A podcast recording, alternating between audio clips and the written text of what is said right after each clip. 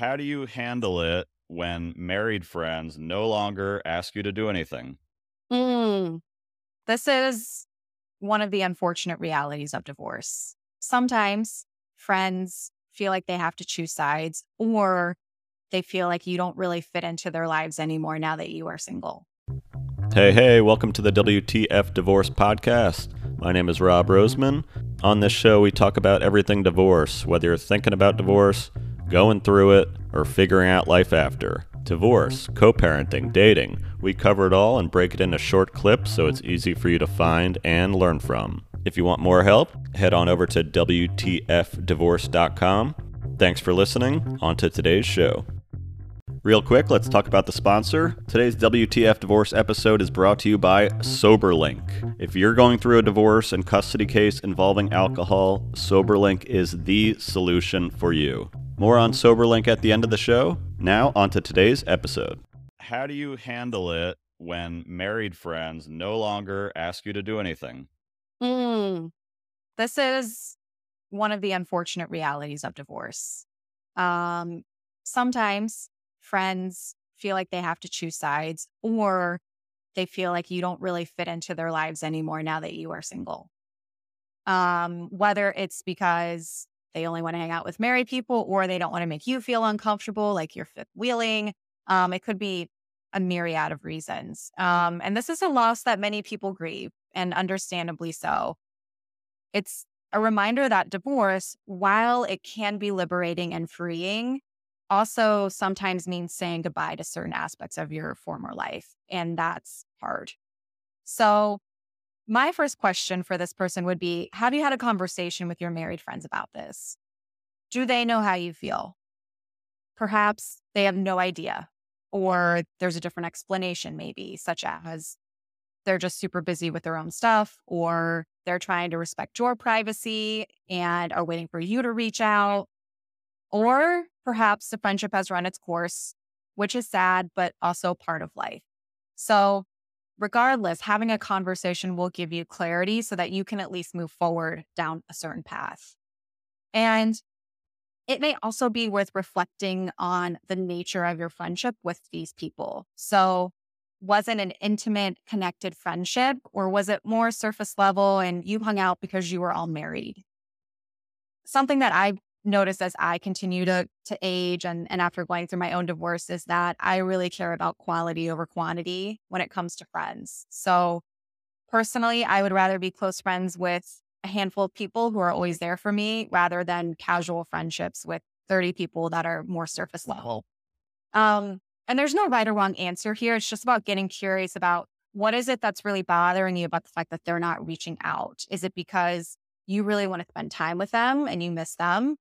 Or is it because maybe you feel rejected or again grieving the loss of that former lifestyle? That's such a good answer. And I this is a mm. part that I struggled with. I imagine everybody does is when you get divorced, you kind of expect people to come to you and say, "Oh, let's go grab a beer. How are you doing?" Reality is they maybe in the beginning ask how you're doing and congrats, this is going to be great, but they kind of check out a little bit. And what happens is it's like now it's on us to initiate these interactions, and that feels a little needy. It feels like, Kara, I asked you if you want to have a beer one time. You said, uh, I'm busy. And then it's like the second time, and now I give up. And so, yeah, it's, it's uncomfortable when you feel like people should be out looking after me, but they're kind of just in their own lives. And that's something that I really empathize with people. It's like you want people to look after you, but in reality, you've got to get uncomfortable and initiate these conversations. Even like you said, tell people, I've got no problem hanging out with you and your husband. They might be like, oh, we thought it was weird. But when you never have that conversation, it's never gonna, they're never gonna know. Exactly. And, you know, again, it could be a miscommunication or like, you know, like you said, they just don't know. Or, you know, if they truly have moved on with their lives. Um, that's that's a hard pill to swallow, and it sucks. But um, uh, what is it like the Maya Angelou quote? Like when people tell you who they are, believe them. So if they're showing you either by their words or actions that they're not going to continue to be a friend for you, then at least again, at least you have clarity and you can decide to spend your time with people who truly value you and want to be with you. Yeah, it's really important. Like you will learn from that conversation if this is somebody that you want to continue with. And that's another part I think about. Like when you are divorced, you're dealing with these, when you're dating, you're dealing with rejecting people, you're getting rejected. Also happens with friendships, these kind of micro rejections that can be really draining and it isn't talked about as much because when you're married, you might be on zombie autopilot mode, but well, we're going out with the Johnsons for dinner again. You're not like, oh, they don't want to go with me. So uh, I think about that a lot of like how many little interactions where you're getting this discomfort and rejection that people don't always talk about that comes with divorce. Yeah, totally. And, you know, some of my clients who I work with are post divorce and relationships with with friends um comes up often because I mean, divorce is a new chapter of your life. And so you have to really decide what you want that chapter to look like. And that might mean leaning into certain friendships and, and backing away from others. So it's all just about exploration. Well, Kara, this was awesome. You nailed all these questions. Let people know where they can find you. Sure. I'm on Instagram. My name is at Kara Francis Coaching. And then my website is karafranciscoaching.com. It comes as no surprise that not all divorces are created equal. While some divorces are collaborative and amicable, others are painful, accusatory, and may simply have you thinking, what the F? If you're co parenting with an ex spouse who abuses alcohol, this is a sobering reality. The folks at SoberLink want to help. SoberLink's alcohol monitoring system is the most convenient, reliable, and reasonable way for a parent to provide evidence that they are not drinking during parenting time.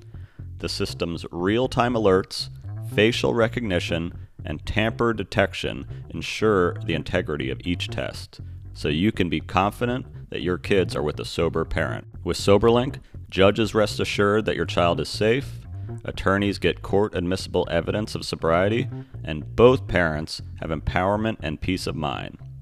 The WTF divorce community is here to help shed light on the fact that whatever you're going through, you are not alone. If SoberLink is reaching you at the exact time that you need it, visit www.soberlink.com slash WTF to sign up and get $50 off your device.